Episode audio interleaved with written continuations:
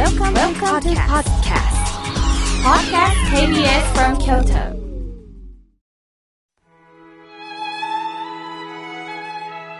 改めまして、僧侶の河村明慶です。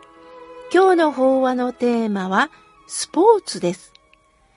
この日本がオリンピックの開催国となった時、誰もが喜ばれました。ところが、予想もつかない新型変異コロナウイルス感染拡大の問題が全世界を恐怖に落とし込めました。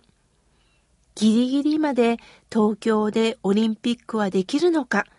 あっても無観客、緊急事態宣言の発令、一番辛いのは競技選手の皆さんでしょう。誰もが出場させたいし見たい。このスポーツには何の罪はありません。このスポーツほど一人一人の捉え方が違うのはないと思うんですね。皆さんスポーツと聞いて何を想像しますか？陸上や水泳、野球、サッカー、テニスといった球技など、いわゆる体育の授業や部活動で経験したことがある競技種目を、ま、思い浮かべる方多いと思います。このような競技としてのスポーツにはルールがあって、勝ち負けがあり、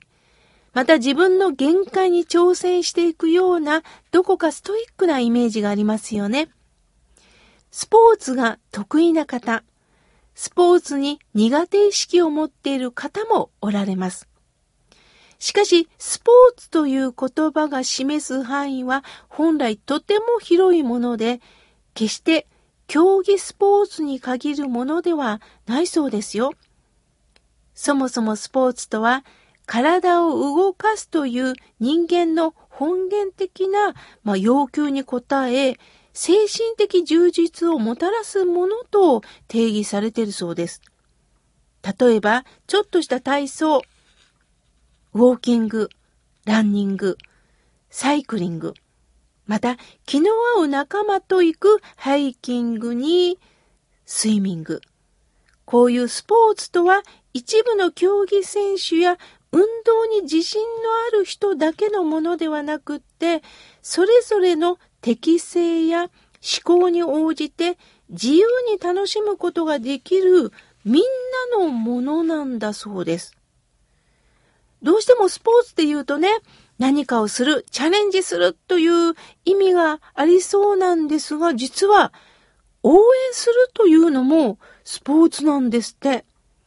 つまり、見るとか、あの人を支えていきたい、頑張ってね、と声をかけるこの行為が、やはり一流アスリートの姿に何か頑張ろうとチャレンジ精神を伝える役になってるんですって。あ、だからランニングの時とかも沿道で頑張ってね、と旗を振ったりしますよね。これも大いに役に立ってるんですね。特に今度は、まあ、自分ができないという方がおられます。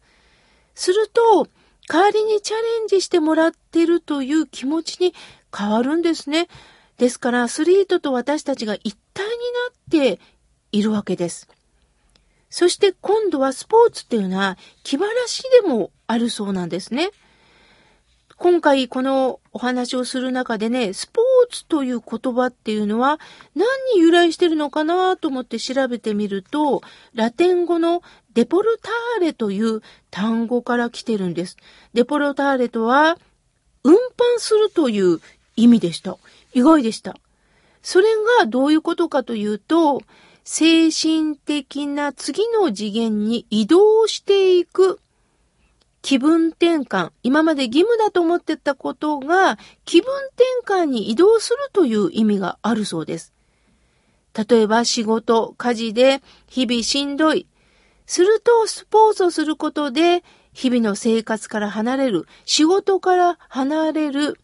遊び、楽しみ、またスポーツっていうのは休養になるんですって。これはね、あの、私も、あの、教えていただいたことがあります。ああ、ずっと煮詰まって原稿も書いて、その時にはちょっとウォーキングしたり、ランニングしたりしたらって言われたことあります。つまり、頭を休めてるんだよ。日頃から私たちは考え事をするんですけれども、スポーツをするっていうのは、やっぱり爽快感。景色を見たり、ウォーキングもそうですよね。あとは、やはり、チャレンジをするということは、よし、あの人には負けないぞ、今日はいい成績を出すぞ、ということは、日々の生活から離れるってことですよね。これが実は休養になってるんだということを教えてもらったことがあります。つまり、これからスポーツするには、人生を楽しく、健康的で生き生きとしたものにするために、より楽しむために、勝利を追求することもいいでしょう。自分のペースで楽しむこともいいでしょう。誰もが自由に体を動かして自由に観戦して楽しめたらいいんですよね。今度は医学的にも実証されたのがストレス解消になるんですって。ある病院が実験していました。例えば、ウォーキング1日4000歩歩いてもらうことによって、生活習慣病、また、心の病も改善されたと発表されていたんですね。あ、なるほど。精神的なものにもいいんだ。もちろん健康にもいいんだということがわかります。理由は有酸素運動をすることによって脳や心のバランスを保つセロトニンという成分が活性化し不安や抗うつ状態が改善されていくということから病院が発表されていました。私も、まあ日々、原稿書きが続くんですよね。また毎日日替わり法話も更新しております。すると、体もガチガチ。ある時には悩み相談が毎日何十通と来ますので、やっぱりここがドーンと落ち込む時があります。そういう時には、まず寝る前にストレッチをしています。本当は近くにバッティングセンターがあったら、思いっきりバット振りたいんですけどね、近くにないんですよね。だから今は、ちょっとしたウォーキングと、あとはストレッチをしながら、ある時にはヨガ教室に行ったりして保護しております。改めてスポーツというのは、やってみる、チャレンジしてみる。ある時にはスポーツ観戦する。ある時には支える。この3つのバランスで